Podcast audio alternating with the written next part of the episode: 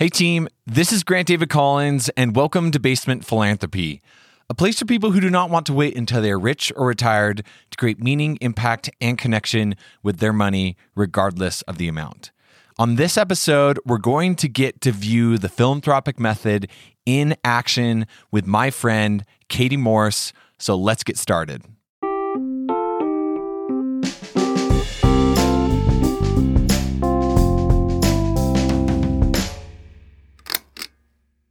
If you think of the philanthropic method as only a framework, it can come off a little bit bland or boring. But when you start to layer on experiences and stories where that method has made the impact of someone's giving or philanthropy exponential, you start to really get into why having something like that in place with your personal giving can make such a difference. And if you have no idea what I'm talking about, I will link below the four podcasts that walk through the philanthropic method and why it is so important to giving. But when I first met Katie at a housewarming party, uh, it was really clear that she was interested in giving. And I just experienced that time and time again as I got more and more involved with her and this particular project. Now, Katie is a physician's assistant by profession, and so she is no stranger to applying the scientific method in her work. And so she was just a natural at applying the philanthropic method to her giving. I'm so excited to be able to share this podcast with you. It's one of my favorites that we've ever recorded. So let's jump into it.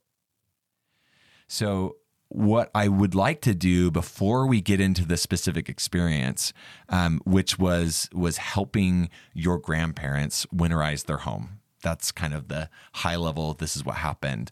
Um, I want to get some context around who these people are to you how they showed up in your life. And so I would just love it if you could give us a little bit of context around um, these these two figures that um, likely have played a pretty big role in who you are. Yeah, so um, they're actually not my grandparents. I'm not blood related to them, um, and their names are Tony and Darlene, just for referencing them. Um, and when I was six weeks old, we moved into the house across the street from them. And shortly after that, my mom was diagnosed with cancer. Okay. Um, and she's fine now, so not a sad story. Yeah. But, um, you know, Yaya, or I call Darlene Yaya, that's grandma in Greek. She's yeah. Greek. And uh, she just requested to um, be my mom's visiting teacher. And you know, it just kind of spiraled from there. They became like surrogate grandparents. Wow. So, and for those who are not familiar with the kind of that visiting teacher, um, like wording, basically it's a, a, sister from the church or a member of the church who's a woman who volunteers, or is assigned, that's probably a better way of saying it, um, to be involved with this individual's life. Um, and that can uh, be a wide gamut of things. Like it is not only being involved with them from like a church perspective, but it's also being involved with them from like a helping perspective and a dinner perspective or a like caring perspective. And so that's so that's how Darlene basically got introduced to your family mm-hmm. was because of this. But the interesting thing is that she requested it. So did she know your mom before? No, she didn't. Um they actually met because my parents had built the house across the street. Um, and I was born in December, so it's you know the middle of January, freezing cold. Um, my mom is out there holding me, like you know, helping pick out I think paint colors for the house. And yeah. Yaya was looking out her window and saw this woman with a brand new baby. She ran across the street. She's like, "I know you don't even know me, but can I take your baby inside so she's not cold?" Oh and, wow! Um, that's how they met. Oh my gosh. Yeah. That's amazing. So um, you, you know, you're involved or they become involved with your family from like a like a church perspective. Mm-hmm. Um, does she just remain your your family's like you know visiting teacher for a long time or like how does that go from visiting teacher to like basically adopted grandparents like how does that happen well, Yaya's Greek, so she's a very um, strong-willed person, and okay. she every time she saw a need, she just kind of forced herself in to help with it. Um, and they're actually where I learned like the main idea of service. Um, so, like when I got my polio vaccine, and accidentally got the live version. I wasn't able to be home for a few weeks with my mom because she had cancer. I could have given her polio. Oh wow. Um, and so Yaya and Papa just watched me at their house for a few weeks.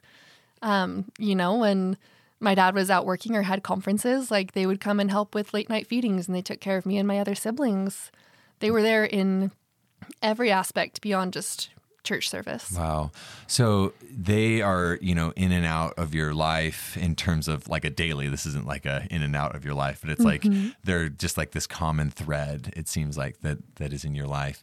And you said, um, or I know that you moved at ten years old, right? So that home across the street becomes somebody else's, and you all moved to Highland do you just stay in touch because you know Darlene is Greek and she's going to stay in touch, or how does how does that happen? Um, I mean, that's part of it, but the main part is at that point, um, they were my grandparents. I was their granddaughter. They were family, and we would see each other, you know, at least every other Sunday dinner, and just stayed close. Wow, yeah, I was actually pretty surprised when I think it was Darlene that was uh, I was talking to her while we were over there, and somehow it came up that like you weren't like blood relatives, and I was like, what, like. This is crazy because just of how like deep I experienced that relationship to be for you.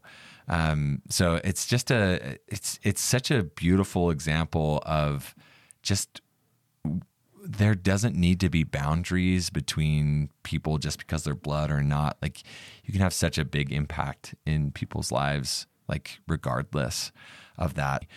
So let's zoom kind of back into the specific experience that I wanted to speak into. Um, and it really is going to highlight that kind of first step that we talk about in the philanthropic method, which is um, identifying and understanding a need. So, how do you come across this need that you eventually get a bunch of us involved with? Um, well, it started, it was beginning to get cold. Remember, I think it was like October. Um, and I was just over at their house, and Papa was sick, and he has a history of pneumonia and things like that. And so Yeah. he's 87. Um, and just mentioned that, like, you know, he needed to winterize his yard. And I was like, well, I can come help you with it if you need. And he's like, you know, I, um, he's like, you know, I don't even know if I'll be able to do it this year. Like, you're so sweet to offer, but, you know, it's more than the two of us could do. Yeah. And that's where the idea started. Got it. And to give some background, um, Tony is like he's an avid gardener, avid like lawn guy. eh, From what I experienced, like it, has he always been that way? He has, yeah. Um, as in, so he actually he and Yaya met in AA about forty five years ago, and um, he jokes that his garden is what keeps him out of bars. So yeah, he he loves it. He spends all his time there. Yeah. So you identify, hey, this is this is something that needs to be like done. And the beautiful thing about your interaction with these people is that um, the understanding phase, as far as understanding what's actually going on and and how something can be impactful, your context and history basically made that like a pretty quick like okay this is what i know needs to happen this is what i know needs to be done and we're going to go and do something about it and for people who aren't as familiar with whatever they see in the world um, sometimes that can be a little bit of a grind and basically you made that investment the years before in creating a relationship with these two individuals. And when we come across something that is brand new, we almost have to catch up in some respects um, to these types of things that we want to be involved with as far as understanding what actually is the need that is happening here. So tell me how we go from, okay, my grandpa needs help winterizing his yard to I'm going to get a bunch of other people involved with this. Um, it was kind of kismet actually. It was that same week that you invited me to come to Tabitha's Tabitha's right Yeah. pantry with you, um, and I just met you and all of your other friends, and I could tell they were super service minded. And on my way home, the thought just honestly popped into my head out of nowhere to ask if you and your other friends were looking for service opportunities. Yeah, and I remember the text I got from you. Um, it was it was something around the effect of like, "Hey, like, do you guys look for projects or those types of things?" And uh, and basically, you kind of presented this idea, and it was just it, it was so it's so fun um, to be able to just see those kind of ripple effects start to happen. Um, when you just get involved with giving, more opportunities come to you. Um, you described me and my friends as like giving service oriented people. I mean, I don't know if we would put that language to it, but that's that's exactly what happens and why as you get started in this space, you get more and more opportunities to get involved with giving is because um, it that experience wears off on you. Like you just you, you can't really take it off And once you start getting involved with this work in a in a really meaningful way. And so I just love that uh, you know without us even realizing what we're doing, we're putting out in the world like, hey, we want to be involved with something that's bigger. And like you caught up on that, and then not only did you catch on to that, but uh, my friends and I are the only ones that showed up um, that branched into some of your friend group. And so, was that kind of like a domino effect? You're like, oh man, maybe I could invite Grant and his friends, and maybe I can invite my friends. Like, how did how did that all come about? Um, yeah, it was essentially that way that you guys were the first to come to mind um, on helping. I was trying to think of other people. I was like, you know, maybe I could ask some of the like teenage boys that they have in their neighborhood to come help or things like that. Um, but I wasn't sure who to ask, and I met you guys and you know, after that, I started to just um, set up the project and invited more and more people. Yeah. And so how uh, what what I see in the kind of this creation of a like impactful solution is I see a couple really powerful elements in that. So I want to I want to hear from you like how you started to piece that together. Like okay, you see this need now as you're developing it like tell me about the different elements that you include and I'll probably have some follow-up questions about at least one of those aspects? Um, I think I started to piece it together the most when we met at the housewarming party and you know five minutes in we were talking about service opportunities with um, like service animals and dogs and you know i said that sounds fascinating and you invited me to it and i started to kind of i guess subconsciously pick up on that like you don't have to know somebody to begin to serve them or serve with them mm. um, that you know you just put that opportunity out there, conscious or not, and it attracts people. Yeah. Um, and so, you know, after that, you invited me to another service opportunity, and it started to make me more comfortable with just reaching out to you guys, even though I didn't know you. Um, it began to normalize just having other strangers help with service. Yeah, yeah.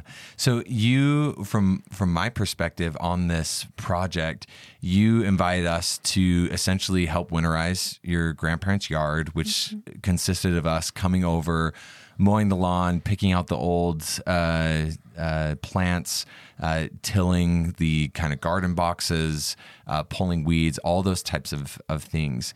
And, you know, that's a, I, I would say that's a fairly common thing that people do um, growing up as far as serving. Like yard work is kind of an obvious piece. Um, one thing that I wanted to speak into, though, is one of the key aspects from the very beginning was this concept that your grandparents were going to feed us. So is that something that you were about, or is that something that like as you said, hey, my friends are going to come over and help, and they're like, well, if they're going to come over and help, we're going to feed them. How does that how does that come in to um, the picture? Essentially, the last thing you said that um, my grandpa didn't even ask for help. I essentially had to force it on yeah. him. Um, he's like, "No, I can do it," and I was like, "No, like my friends and I are coming. We'll show up Saturday at two. Like, be ready." Um, and so he kind of grumbled. He's like, "Okay, like, well, I can at least feed you guys," because um, he's not one that's able to like receive service. He's always serving others. So yeah. I think that was his way of like saying thank you and serving you guys in return. Yeah. It was such a it was such a beautiful part of the experience from my from my side of the equation. Uh, and it was it, it was interesting because that was a part of it from the entire way through. And what I loved about it and um, and I love that you allowed that to happen too, because it could have easily just turned into another thing where it's like, no, look, you don't have to do anything. We're going to come over and serve you. But whether consciously or subconsciously, you saw like, hey, there's a little bit of Tony that is being taken from him here, right? Like, mm-hmm. if he had his way, he would want to winterize his own yard. Yeah. Like that's it's very clear from my interaction with him that that's how it would be. And so to give that up was probably challenging. And uh, a way to be able to um, work through that or still feel a part of it was this experience around cooking dinner, being with with the people that helped. And I just thought it was just this like beautiful, impactful part of the the day. I was super excited about that from the very beginning, uh, just because of the the way that you spoke about it. Um, but it it really for me uh, brought to mind that that word of like really creating an impactful solution. Like it wasn't just about the winterizing of the yard; it was about what is Tony and Darlene's experience going to be from this? And are they going to feel lifted or are they going to feel like a burden after? And I feel like that piece of the dinner after, for me, like that was a really interesting tie that allowed, from my perspective, for them to still feel part of that. Yeah, definitely. I think that's a huge part of it. Yeah. So we show up um, on the day of the activity. And from your experience, how did that go? Like, you obviously planned it and then we went about doing it. How would you describe like the experience? I think overall the experience was so much more than what I was expecting. Um, because you know I've been friends with a lot of these people for a few months, few years that showed up and helped. Um, but like you and a lot of your friends, I mean, I'd met Cade for two minutes at his housewarming party, and you know, send him a text um, saying, "Hey, like if you're willing to serve," and he was like, "Yeah, absolutely." Like, you know, do you guys need gloves? Do you need yard work? Like, he was over the moon to come help, and Yeah. it was overwhelming. Um, Just the support, the love, the help, everything we were able to get done. Yeah. So we came in and we did a bunch of different things. Um, uh, another person who's been on the podcast, actually, Alex, uh, came with me, one of my one of my good friends, and uh, Alex and I, you know, mowed the lawn, edged the lawn, um, which I haven't been involved with for a number of years, but I had a lawn mowing company in in high school, and so it just like brought down, back a bunch of nostalgia for me. And then we like rototilled some of these garden boxes and for us, I'll just speak for for Alex and I because we we talked about it after. It was so nice to get back out and to do some like yard service because when when you're in college or even post college, you don't usually live in places that have yards, and there's just something like beautiful about that type of work. And so for us, I just or I'll just speak for myself. I just felt so um, fulfilled during that experience. It was just like such a fulfilling experience that uh, that we were able to have. Um, and as as you are observing that from your end, um, was there anything that you felt like if you were going to go back and do it again that you would have changed or or switched or created differently? I don't think so. No, I think everything turned out, like I said, so much better than I was imagining. Yeah, yeah. It was it was it was beautiful. I I especially and I talked a little bit about this.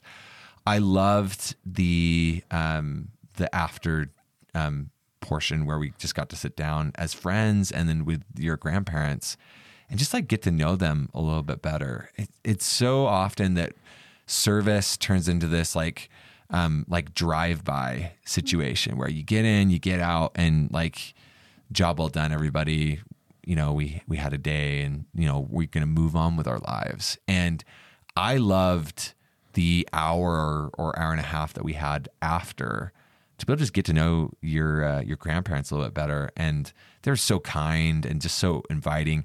I'm actually greek a little bit myself. Oh. and so i feel like that's probably why we connected a little bit more. Um, but it was yeah i just i really really enjoyed it. So tell me about what happened after we all left. After you guys all left, um, honestly, Papa started to tear up. Wow. Yeah, he looked out over the yard and he's, you know, Marine from Korea, super tough, all of that. Um, and just looked out over his yard and he just started to tear up and he's like, I can't imagine what you guys did. Like, you know, I would never would have been able to do this myself. And for days afterwards, when I would come see them, he and Yaya both would be like, you know, we just keep looking out the window and we're so um, grateful. Wow. You know, they spend their lives serving other people that it's, I think, weird for them. They forget what it's like to have people serve them. Yeah. Yeah. Oh, that's beautiful. And uh, and when we talk about like measuring impact, um, sometimes it's going to be in dollars or donations or those types of things that are like um, more quantitative, right? Like we can put like a, a number to something. But there's also these other things that are more like the softer side of the equation. And especially when you're involved with personal giving, um, those relationships and the experience that you have after um, it's done is really where impact is measured. And um, another question I have around it is tell me how you like what your experience was after that. Like, was there anything you would add? I know you talked a little bit about it, but is there anything that you would add to that? Um,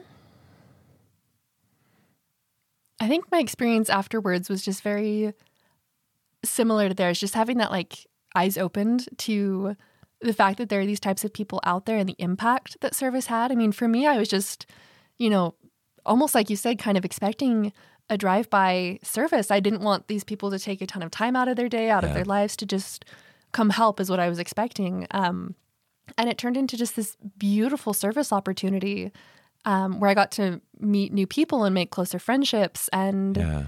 it was incredible. Yeah. You you have such a an interesting spot in this whole thing because although you were giving, like you were also receiving. And so like there's like it's usually like cut and dry like okay, we have the, you know, giver and receiver and uh, you were just kind of mashed all in the middle of all of it. Um, that that has to be a yeah, that's an interesting interesting place to be mm-hmm. in the whole equation.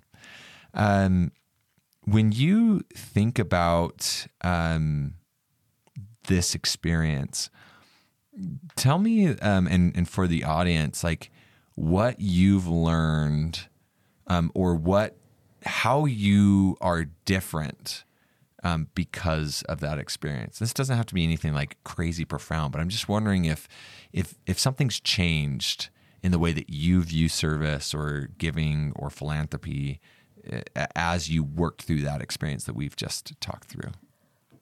I think it's a lot about what you explained before how there's an impact that's like you know monetary or financial and there's the impact that's um, softer i think you said to use yeah. your words and you know in medicine i see it where like you know i help the patient or um, you know support them like emotionally or empathize and they're super grateful and i see that like softer impact that i can have for them which is part of why i love medicine but it's not often reciprocated. Like, you know, I feel good, I feel happy that I can serve people.